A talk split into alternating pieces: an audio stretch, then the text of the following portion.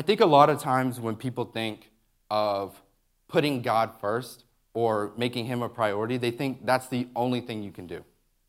That when you put him as a priority, it's just God.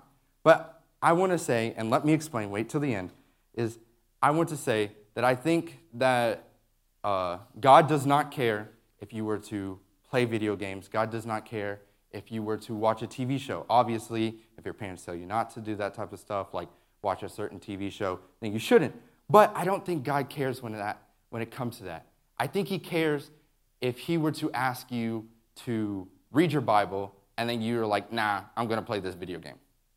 I think He cares if He was like, hey, come talk to me, meaning pray, and you're like, nah, I'm going to watch this show.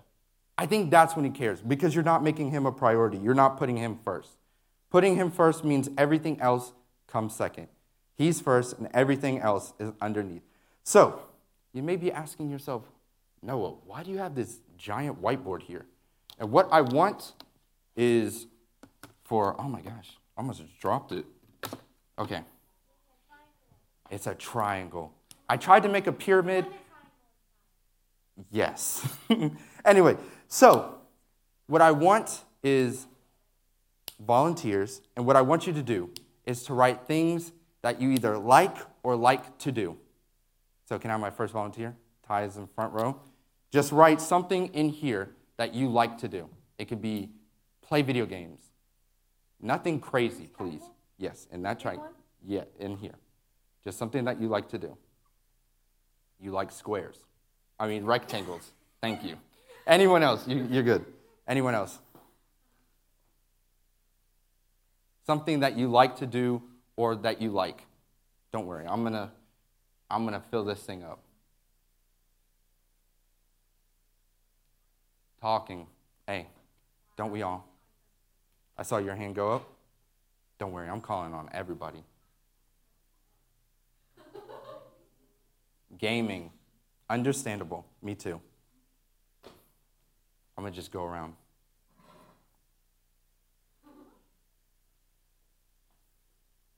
Whoever raised your hand next, you could just come up here. So I think it was you. Yeah. Yeah.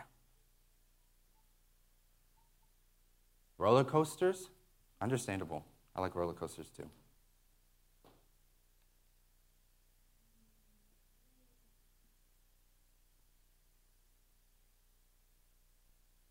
Hanging out with friends. You see, I was going to start writing all this stuff and just like call on y'all, but I have the worst handwriting in the world. I mean, I have the best handwriting in the world, and I didn't want to embarrass y'all with my great handwriting. I have awful handwriting. I lied. Playing slash watching sports. Ooh, I like that one too. Last one. You're the last one.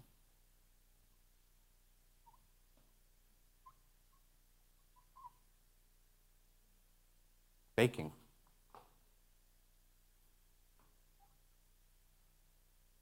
Books. Ooh, I like books too. Anyway, so the reason I had all y'all write this stuff up here is because the reason I left this tiny triangle at the top, or not tiny, but I left this space at the top, is because I'm to put God here. And hopefully I spelled that correctly. Anyway, I'm just joking. So, the reason I put God up here is because He is our main priority. These things, He's okay with us, you know, hanging out with friends. He's okay with rectangles. He's okay with talking, gaming, baking, roller coasters, playing with uh, playing slash watching sports, and he's okay with us reading books. But he is our main priority, putting him first. And so I want to read to you Exodus 3, uh, 20, verse 3. It says, You should have you shall have no other gods before me. And that word gods is a lowercase g, a lowercase g, which means that it's idols, things that we have put ahead of him. May it be playing sports. We may put sports, and I'm not dogging on anybody up here because I believe that everyone who wrote something up here has put God first. I'd like to just believe that. But anyway, you could put gaming above him. You could put all this, but it's saying no other gods above me. How do we do how do we put him first? And I love this verse. Hebrews 12:2 it says, fixing our eyes on Jesus. That is how we put him first, fixing our eyes on Jesus. And the rest of the verse says, The pioneer and perfecter of our faith. For the joy set before him, he endured the cross, scorning its shame, and he sat down at the right hand of the throne of God. The pioneer means that he went first, meaning that he's gone before us. And then perfecter in that verse means that he makes things complete. Meaning, if you're believing for something and you don't have it, then it's not complete. It's not perfect, right? Because you don't have it. But he perfects it, meaning he makes it complete. Does that make sense? Yes. Question, I'm not going to look around because I love to believe that all of you guys would answer yes. How many of you guys read your Bible regularly?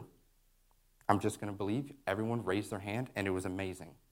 But I believe that this is one way that you put God first. And when I say read your Bible, I know a lot of people say read your Bible, but like, what does that mean?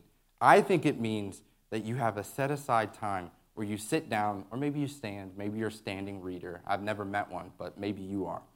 And so maybe you, you sit down and you take out the Bible and you read. You set aside a point of time to do this. And why do you do it? I think it's because there's always something to learn from the Bible.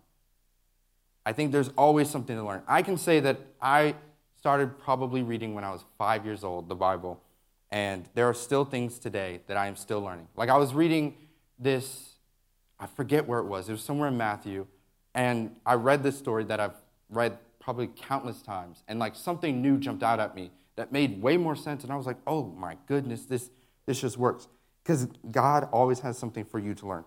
John 10 27 says, My sheep hear my voice, and I know them, and they follow me. The reason you know his voice, or the reason you can know his voice, is because you're reading the word. Because God had gave the Bible, gave the prophets the word, and he, so basically, the word is him. So God always has something for you. And I want to challenge you. If you didn't raise your hand, which I believe that everyone in here did, if you didn't raise your hand, I want to challenge you for five minutes a day reading your Bible. Just five. Which is not, if you were to take the hours in the day, turn them into minutes, and take five minutes, it's not even 1% of your day. It's not even a percent. Just five minutes of reading your Bible. And so I believe that uh, things you do now can have an effect on your life for the rest of your life. And that sounds scary. But I think if you do positive things now, you can have a positive effect on the rest of your life. I think if you were to take five minutes a day just reading your Bible and set that time aside, I think you're going to get things that God has for you. And plus, reading is not a bad thing. I know that you probably don't like to read. I didn't like to read for a long time. And I have a younger brother, and what he did is, oh my gosh, it was so annoying. He would, during the summer and like during the school year, he would make us read. Like he would give us a reading list. My younger brother, he's like he's weird like that. And so he'd make us read and I used to hate it. But I do believe that one of the reasons I'm a decent reader today is because I was constantly reading. And so setting aside that time will help you be a good reader. Proverbs 16:3 says, "Commit your actions to the Lord, and your plans will succeed." When you put him first, when you I'm going to set this aside. When you set him first, he makes it so that your plans succeed.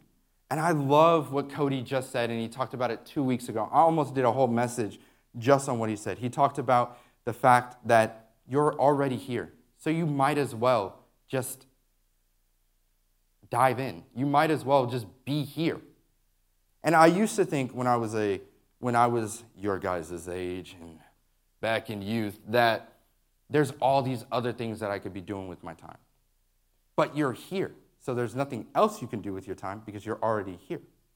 Does that make sense? You can't be doing anything else if you're here because you're here. So you might as well dive in and put him as a priority, making him putting him first. And so I just I I just think that God, well, I know that God is a necessity in our lives, not just a want, but a necessity. Matthew 22, 37 37 through 40 says, and, and this is Jesus. Uh, the Pharisees were like trying to ask him, What do you think is the best and the most, uh, what do you think is the commandments that we should follow? Because, like, if you go back in time, they had like 600 commandments that they had to follow. It's like 600 rules that you had to just know by, just know. And so Jesus answered and said, You shall love the Lord your God with all your heart and with all your soul and with all your mind. This is the great and first commandment. And the second is, is like it. You should love your neighbor as yourself. And these two commandments depend all the law and the prophets. And I think by doing this, by putting him first, loving him, that if you love him, you would not ignore him. If you love him, you would know that putting him first is a good thing. If you love him, you would set aside that time. And then Colossians 3:17 says, "And whatever you do in words, in deeds, in everything, in the name do everything in the name of the Lord Jesus, giving thanks to God, the Father through him." If you're if you put him first in everything you do, then you wouldn't ignore him because you're putting him first.